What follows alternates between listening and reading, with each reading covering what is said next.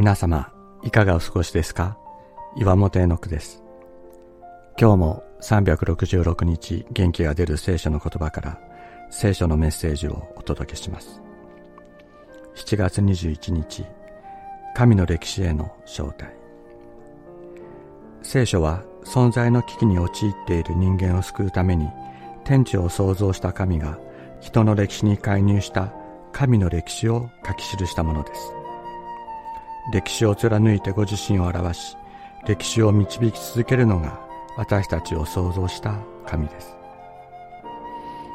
神は最初、イスラエルの父祖アブラハム、イサク、ヤコブに人格的な関係を与えて彼らを守り、導き、祝福なさいましたが、その後も個人個人に現れ、その人格に働きかけることによって歴史を導いてこられたのです。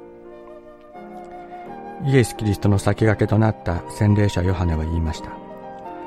神はこれらの石ころからでもアブラハムの子らを起こすことができると。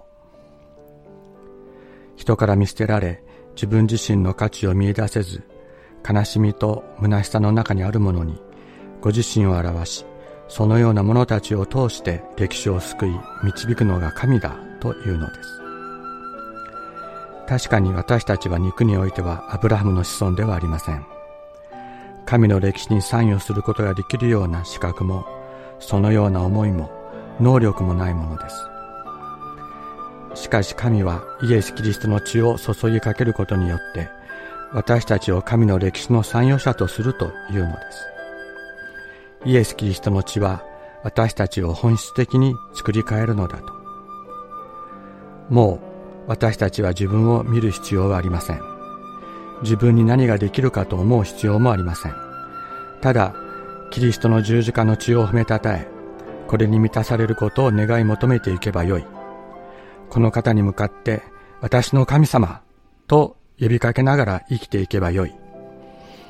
キリストの血を注がれるとき、私たちはこの方と共に歩き始める。